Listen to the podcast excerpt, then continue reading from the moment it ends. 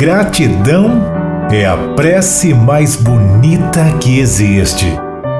Gratidão, Senhor, por todas as vezes que, mesmo em silêncio, o Senhor me ouviu.